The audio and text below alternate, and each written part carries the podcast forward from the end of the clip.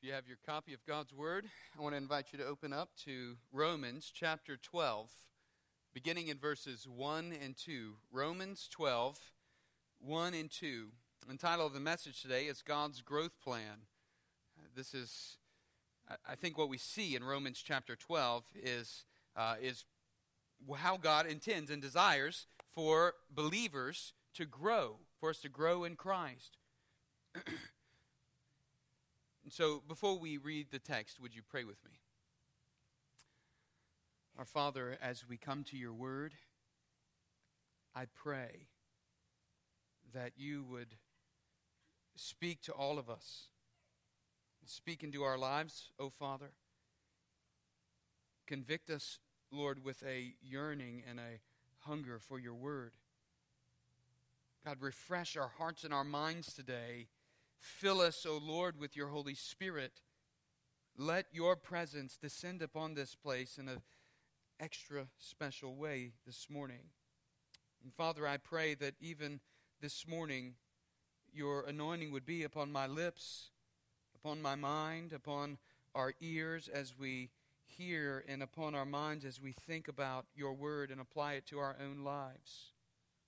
And Father, I pray that the words of my mouth and the meditations of my heart would be pleasing in your sight, O Lord, our rock and our redeemer. For it's in Christ's name we pray. Amen. Well, if you found your place in Romans chapter 12, I want to invite you to, um, to follow along as I read. Some of you may not need to follow along. You may have already memorized this verse. It's kind of a life verse, which is a, uh, a great thing to do. But follow along as I read. Verse 1.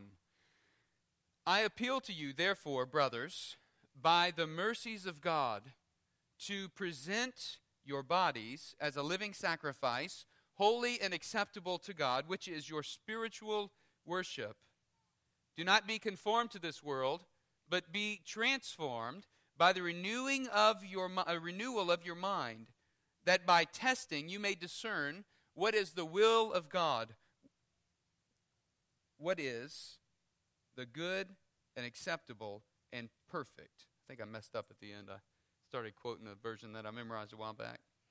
So let me let me re-say that. So that you may discern what is the will of God, what is good and acceptable and perfect. There we go. May the Lord bless the reading of his word this morning as we consider Romans chapter 12 verses 1 and 2 and we think about this idea of commitment to Christ.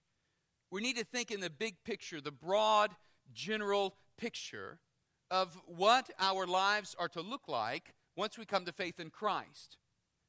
I mean, if we say that Jesus Christ is Lord of our lives, then what does that mean practically? Well, it means that He, he owns it, it means that He's sovereign over our lives. And so, in this text this morning, we have the simplest yet most profound instruction for the believer's growth in godliness, for the believer's growth in Christ. And it trumps, listen, it trumps all growth strategies for the church. This growth strategy that Paul lays out here is better than any other growth strategy, strategy that we might hear with regard to church growth. And here it is. You ready for it? Commitment to Christ. That's the growth strategy. It's simple, but yet it's profoundly deep. Because what Paul is saying here to the church is he's saying your commitment to Christ needs to grow and that is your relationship to Christ is going to flourish as you go deeper and deeper into God's Word, into a prayer life, as you go deeper and deeper into walking with Christ.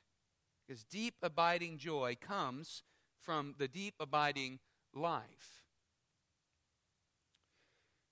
Hypothetically, what if, when I had proposed to Tara to marry me, what if I would have said to her something like this I love you, and I love you so much that I want to ask you to marry me.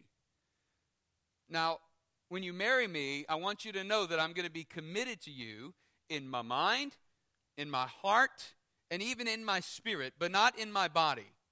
I'm reserving the right in my body to keep my actions separate from our marriage covenant. Well, I wouldn't have gotten married, that's for sure you know, really, that's a ludicrous thing to even think about or to say, isn't it?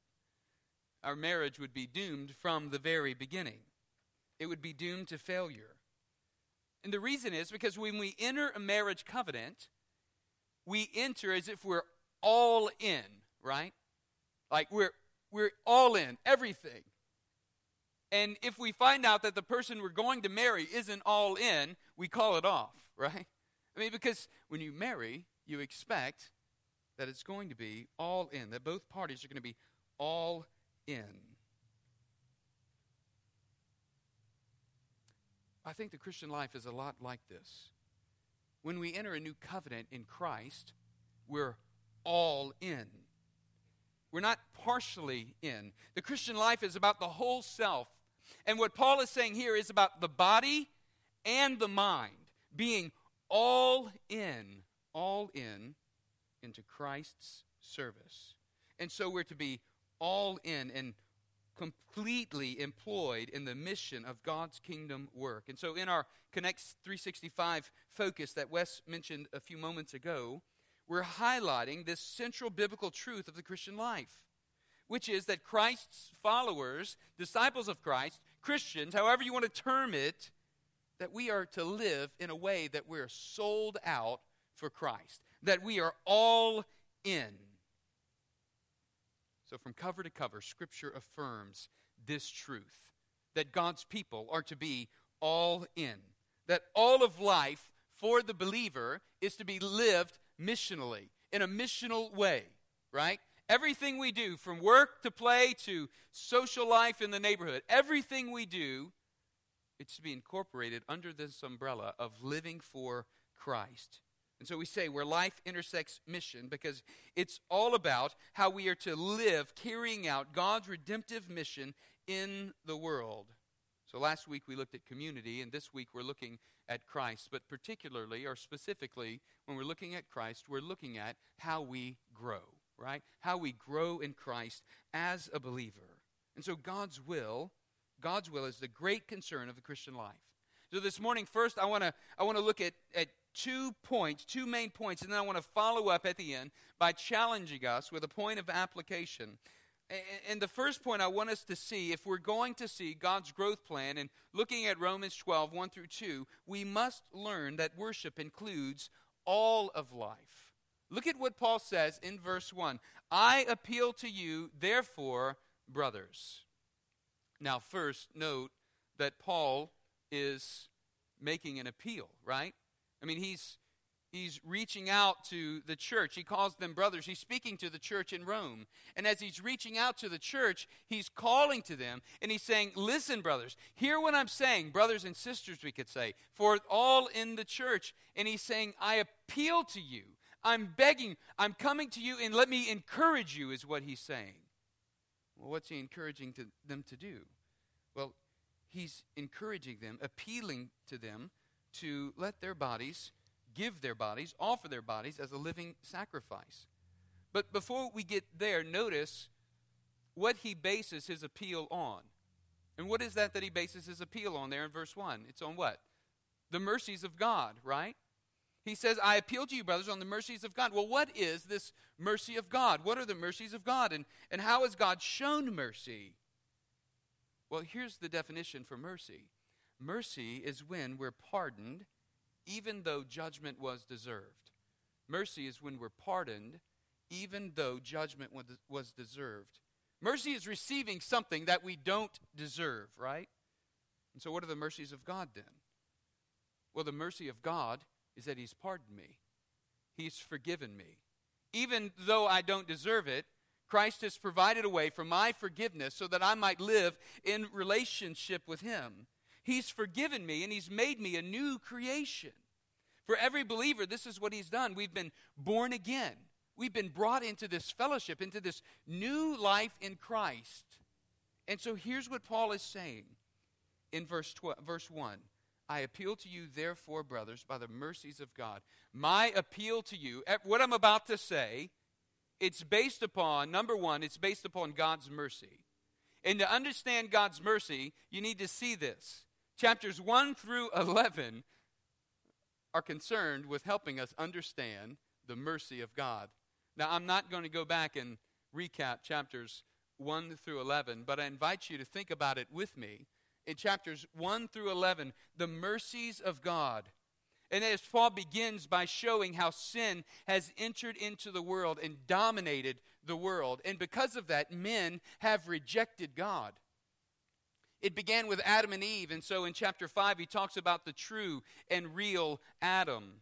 And then he shows how the, the Adam from the beginning, the second Adam, Christ has come. And so throughout all of Romans up to this point, Paul has been building for us to understand now, see that as God's mercy. All of the doctrine that he's laid out in chapters 1 through 11 have been focused at drawing our attention to understanding this truth about who God is that he is good, that he is sovereign, and that he has provided a way of salvation. And though we didn't deserve it, why? Because we had rejected God. We turned away from God. We pursued our own will in our own way. And we did not deserve the pardon that He had given us. But He did give us a pardon.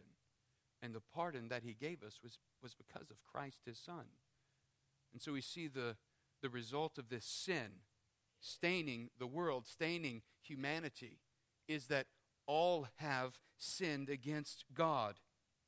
In fact, in chapter 3, he establishes that because of sin, humanity is depraved in thought and in deed. Chapter 3, verses uh, 10 through 14, uh, a familiar passage. And he says, As it is written, none is righteous, no, not one. No one understands, right? No one seeks after God. All have turned aside. Together they become worthless. No one does good, not even one. Their throat is an open grave. They use their tongue to deceive. The venom of asps is under their lips. Their mouth is full of curses and bitterness. Their feet, on and on and on. He shows how in the body man has pursued a course other than God's way.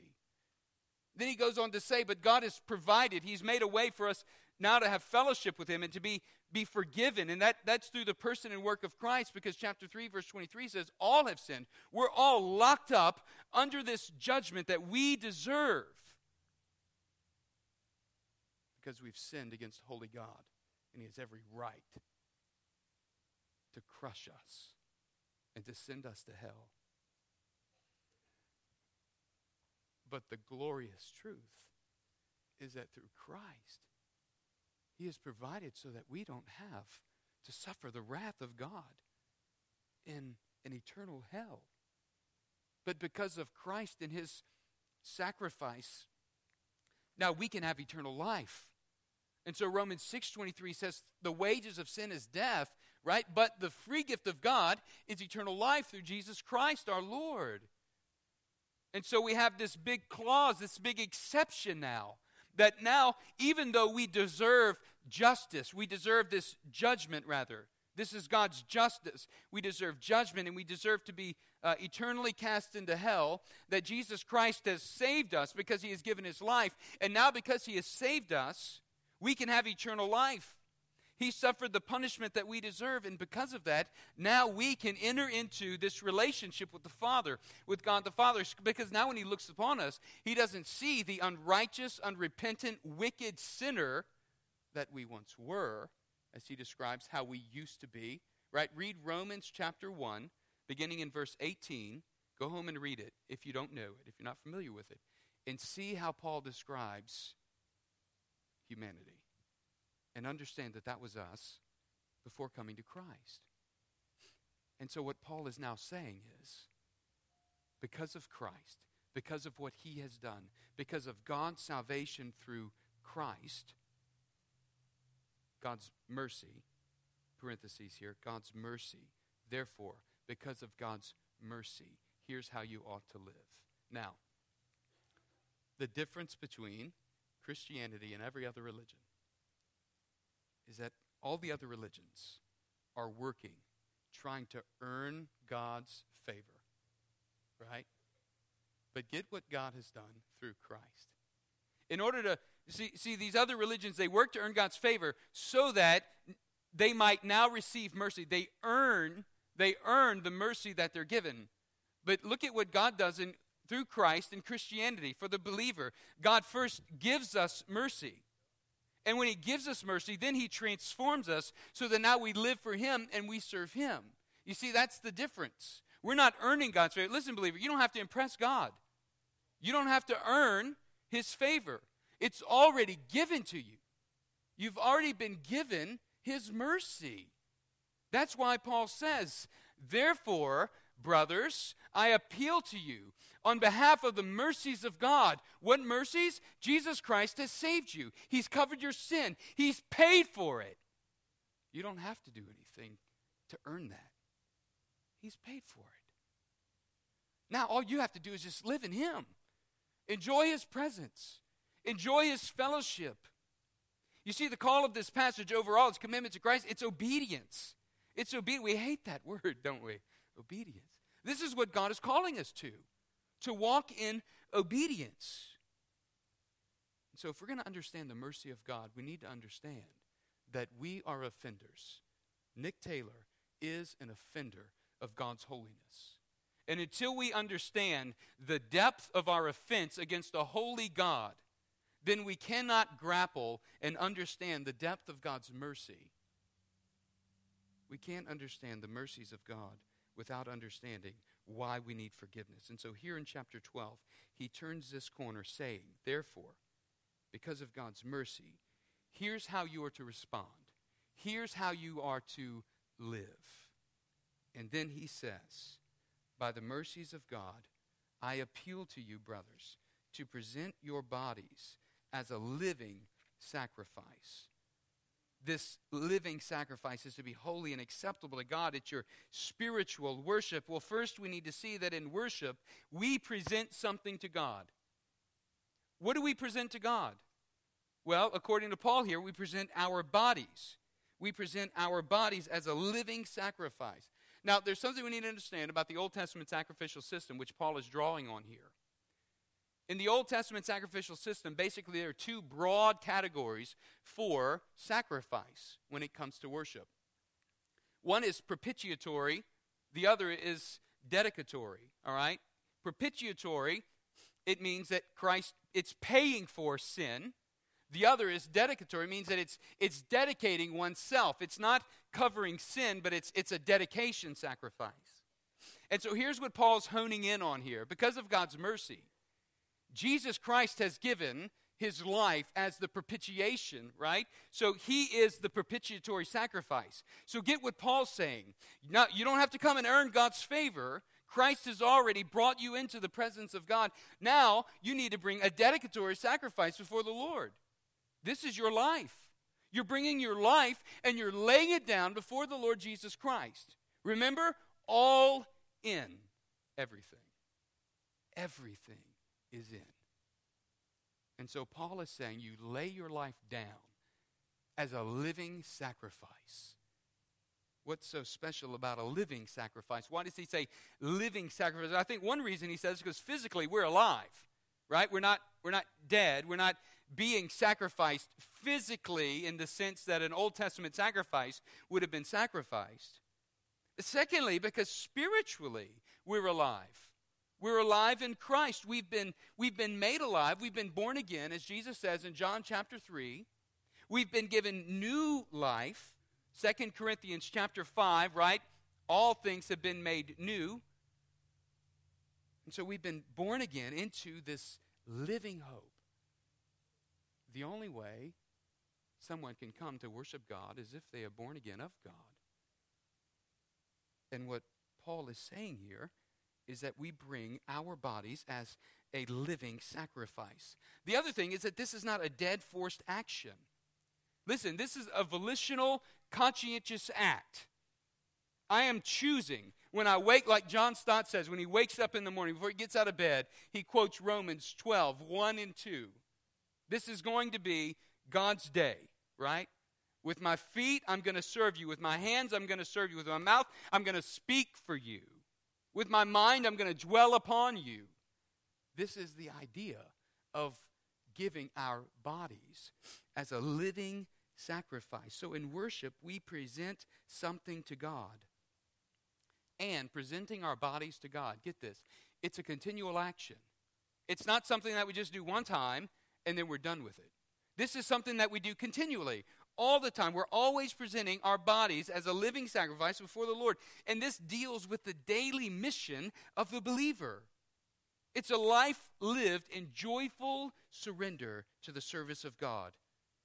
So, to present our bodies as a living sacrifice means then, here, here we go, it means that I'm laying down my self will in submission to the Father's will.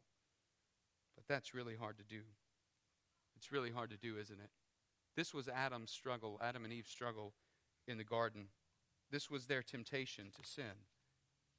God said, Don't eat. They said, But I want to eat. It looks good, right? Pursue self will over the Father's will. You know, when I think about this, I think about Jesus himself in the garden. Now, Jesus, especially in Romans, Jesus represents the true true humanity. He came as the true human, the faithful son, the one who shows us what our true humanity is like. He, was, he came in, in, in, perfection. He lived in obedience to the will of God. But think with me about Jesus in the Garden of Gethsemane as he is there praying. He had asked his disciples, his friends, pray for me. I'm about to enter this dark hour. Pray for me, intercede for me. And then he goes a little further and he falls down and he begins praying. And what does he pray? Father, let this cup pass from me. Yet not my will, but your will be done. And he prays it three times. And I think about the emotional struggle that he was walking through. And the scripture tells us in Luke's account, it tells us that this emotional struggle even became physical, so physical that he sweat drops of blood. I mean, physically he was battling, raging inside and out against this temptation. And what was this temptation? Father, not my will, but your will be done, right? This temptation was real. It was a struggle for him. He, he was longing to, to follow the Father's will, but, but in his humanity, experiencing this real pull and this real tension to walk in his own will. You see, to walk in the will of the Father, to lay our lives down as a living sacrifice, to give our bodies as a living sacrifice. It looks like surrendering our will to the will of the Father and walking in His way. And so Jesus, as a faithful Son, shows. He shows us true humanity. He shows us what it means to be fully human and to live in the submission of the Father's will. will. And so when I when I'm failing to to when I'm failing in temptation and falling to temptation consistently, I'm sinning. And in, in that sin, I'm not being the image bearer that God has made me to be. You see, when we walk in sin, we're walking in the fallen, distorted humanity that sin has brought about. And so, being fashioned and shaped into the image of Christ means growing in Christ's likeness. It means looking more like Christ. It means walking in obedience to the Father's will and surrendering our own will. See, the believer makes a daily choice to dedicate herself to the Lord, to dedicate himself to God as, as a living sacrifice. Secondly, the worship God receives is holy and acceptable. And what I mean by this, the only worship that God receives is holy and acceptable.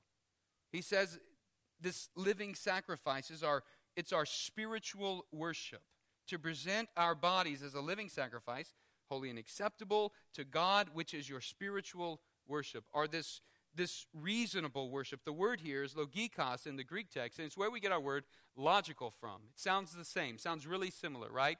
It, it's logic. It makes sense, in other words. In other words, Paul's calling the believers to that which is intelligent and that which is deliberate. It takes a conscious, spirit filled, volitional action to live for Jesus, both in body and in mind. And so, in contrast with the Jewish understanding of worship, Paul's not talking about a ceremonial worship service. Nor is he talking about as we come this, this morning and we gather here to worship the Lord when we think about worship, even in our 21st century context, right? When we think about worship, we think about gathering together with God's people and worshiping the Lord, singing songs, here preaching, praying together, and then we go home. We, we've attended worship, right? But that's not what Paul's saying. That's not what worship is all about. It's part of worship, sure. But what he's saying is worship encompasses all of life, everything in life, and it works with the mind as well as with the body. And so he says, here is what's reasonable. Here is the spiritual service of worship. It is to lay your life down because worship is more than just inward emotions of the heart being offered to God. Worship actually involves our physical bodies. That's why in Romans chapter 6 verse 13, he says, "Do not present your members to sin as instruments for unrighteousness, but present yourselves to God as those who have been brought bought from de- brought from death to life, and your members to God as instruments for righteousness." And in Romans 6:19 he says, "For just as you once presented your members as slaves to impurity and to lawlessness leading to more lawlessness, so now present your members as slaves to righteousness leading to sanctification." You see? So we, we, we lived this way before knowing Christ, but now that we've come to faith in Christ, now we present our members to God, as slaves to righteousness. So, how then is a living sacrifice to be holy and acceptable? I think quite simply like this a living sacrifice that's holy and acceptable is a, sac- is, is a life that is distinguished from the world. It means that we live differently. Each day we encounter the struggle of, of submitting our will to the Father's will. We encounter this inner battle, this inner struggle, which is like Jesus' struggle in the garden. But instead of being like Jesus, sitting there praying, interceding, trusting in the will of God, I think that oftentimes believers find that they identify a lot more easily with the disciples who were under the tree sleeping when Jesus came back, right?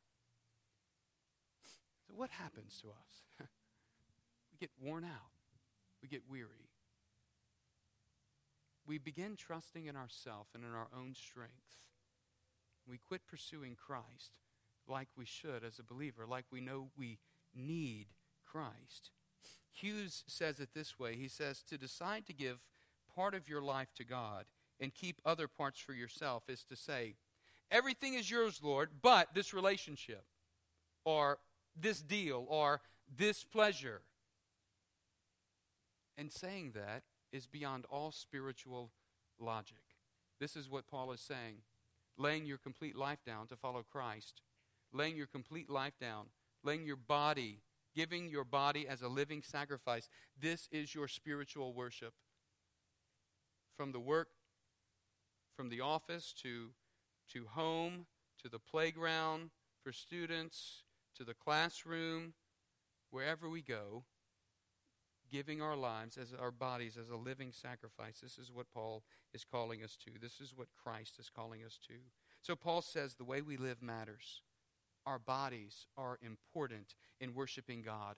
And worship is more than a once a week gathering in the church building. Worship is being a living sacrifice. Secondly, we must learn to embrace a kingdom perspective. We see this in verse 2. Do not be conformed to this world, but be transformed by the renewing of your mind. This idea of the renewal of the mind, what, what Paul is speaking about here is, is having a different perspective. And this different perspective, we might call it a biblical worldview, but it's seeing creation, seeing all that we do through the lens of walking with God, of walking with Christ, of being a living sacrifice. And so he says that we need to embrace this kingdom perspective. Don't be conformed to this world. So, what we need to see is that transformation of the mind is a continual process. Transformation of the mind is a continual process. So he says, don't be conformed to this world. The word world here, it's the same word for age. It's where we get our word actually for age, and it speaks of that which is the age to come and this age now. That's the distinction that he's making. And so don't be conformed to this age that you're living in. Instead, look to the age to come, the one that is promised, where Christ is reigning and where he will reign supremely.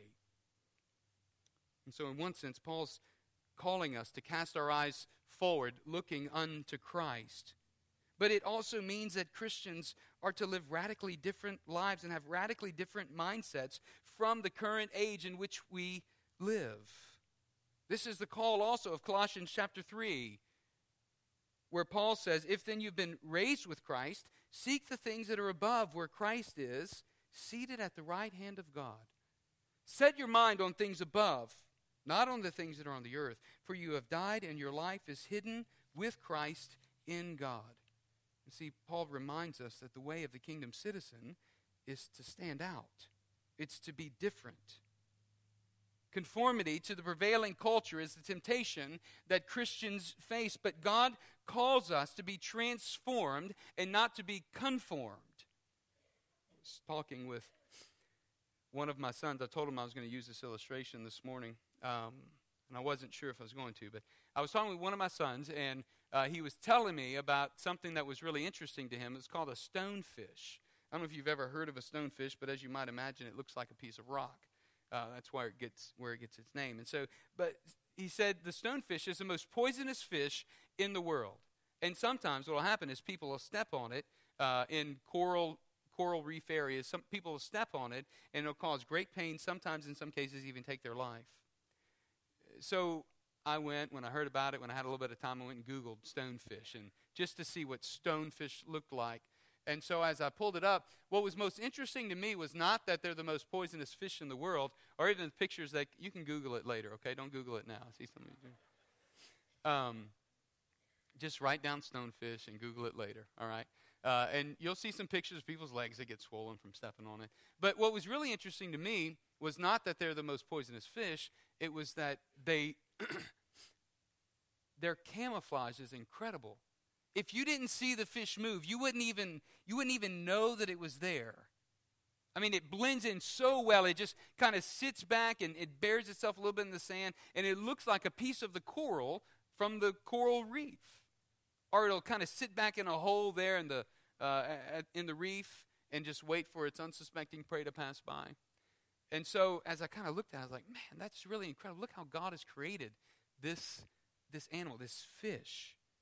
But then as I began thinking about it, I was, you know, thinking that a lot of times in our Christianity, we tend to act like, kind of like the stonefish in some ways. I mean, this is even better than their poison, it's their camouflage, it's their best defense, right? And a lot of times what we try to do is we kind of kind of back up and we kind of try to blend into the culture. We don't want to make too many ripples in the pond. Uh, we don't want to make too many ripples in the workplace or we don't want to uh, we don't want to be labeled. And so what we end up doing is we end up just kind of blending in and being quiet. We don't speak up when other people maybe share their opinion about a particular issue, and uh, and, and, we don't ne- necessarily feel. Well, we never feel comfortable, but we don't step forward and exercise uh, our faith and share uh, why this is the biblical worldview and why Scripture speaks and addresses this from this particular vantage point. And so I think what happens is a lot of times Christians try to blend into the culture as kind of a mode of defense for not being ostracized. And the question and the, the real thing that we need to consider is how is God calling us to live in this world?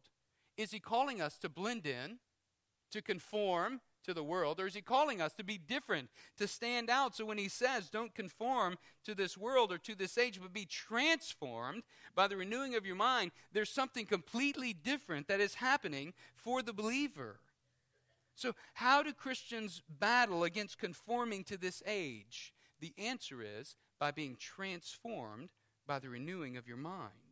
Now, this word for transformed, it's the word metamorphosis. And we know that word in scientific language anyway, but it, it means this fundamental change of character and conduct. It's where things become different. And we change from the sinful brokenness of our, of our lives, and, and, and, and our lives begin to look different. Our character is transformed as we come to faith in Christ and as we grow in Christ. And our minds are renewed day by day. As our minds are renewed day by day, we're changed and we're transformed formed. We're shaped into the image of Christ Himself. This word for transformation is only used one other time in the New Testament. It's used in 2 Corinthians chapter 3, verse 18, where it says, And we all, with unveiled face, beholding the glory of the Lord, are being transformed into the image from one degree of glory to another. For this comes from the Lord who is the Spirit. You see, renewing, the renewing of the mind happens as the Holy Spirit of God takes the Word of God and applies it to the life of the people of God. There's both a personal and a corporate responsibility to our growth in Christ.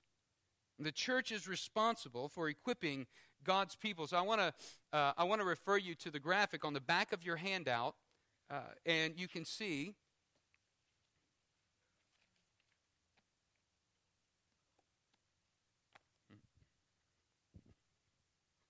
Left my graphic here. So on the back of the handout, you can see this is how we kind of divide the this corporate and personal responsibility, every member growing in Christ, right? And so this is what Paul is getting at here in, in Romans chapter 12, 1 and 2. And you see there for Christ, every member growing, there's a corporate responsibility. And from Scripture, here's what we see how the church call, is called to come alongside the believer and to, to help the believer grow in their faith. And so if you look at Ephesians chapter 4, we see that uh, part of the work of the church is to equip the saints for ministry.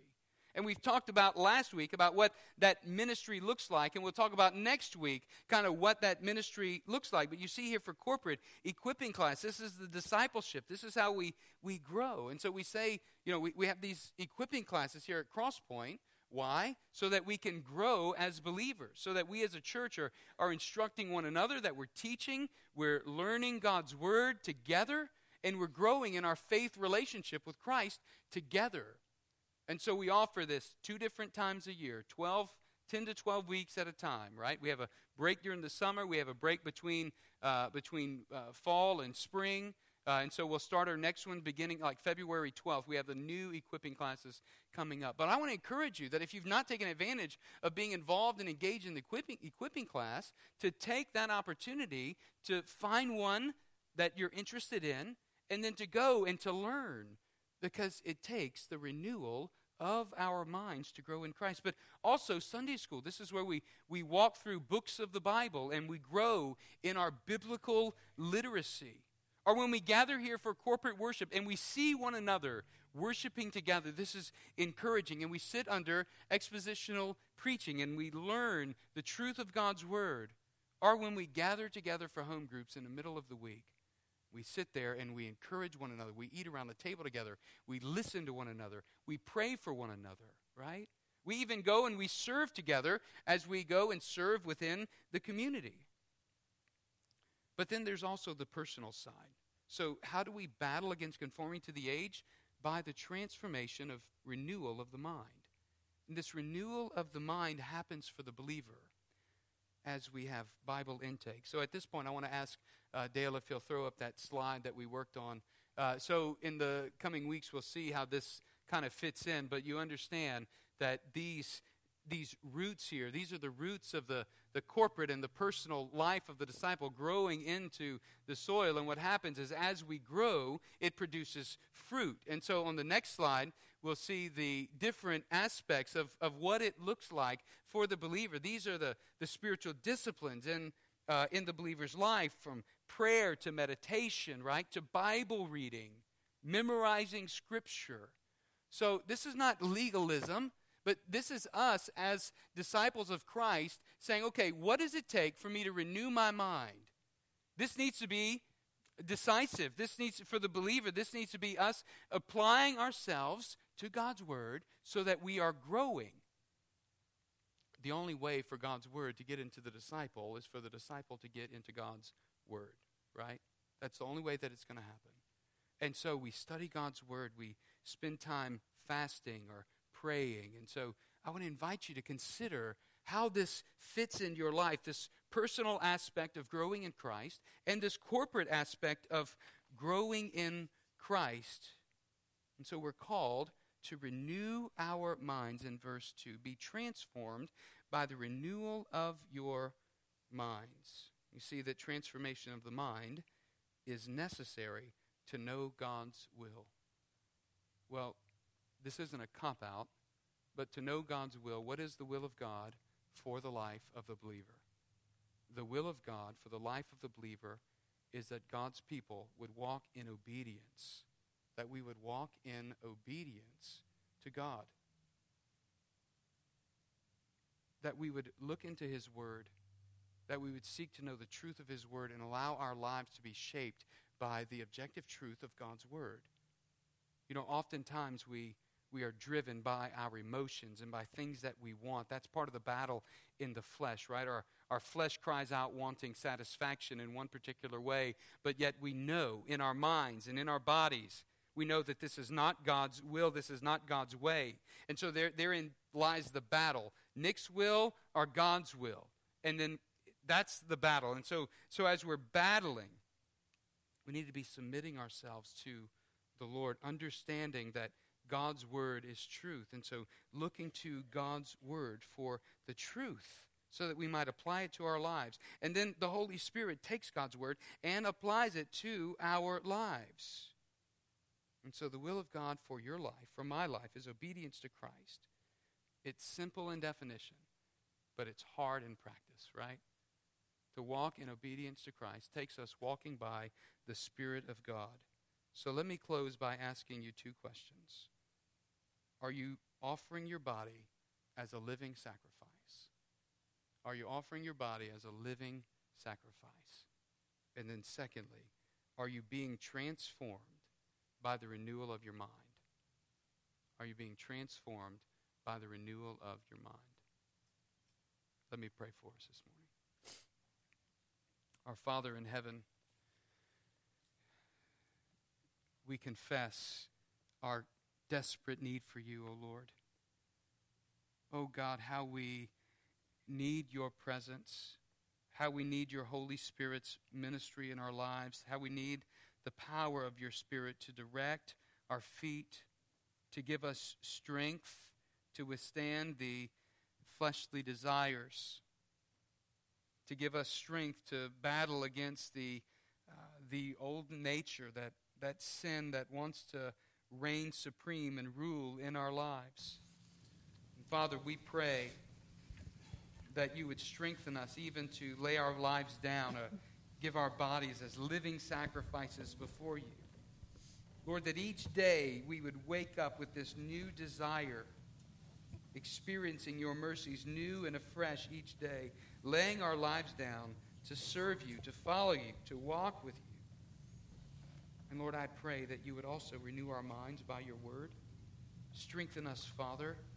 Give us a desire so that as you renew our minds and our lives are transformed, we will be more ready and desirous to lay our lives down as a living sacrifice.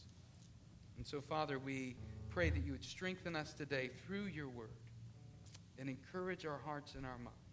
For it's in Christ's name we pray. Amen.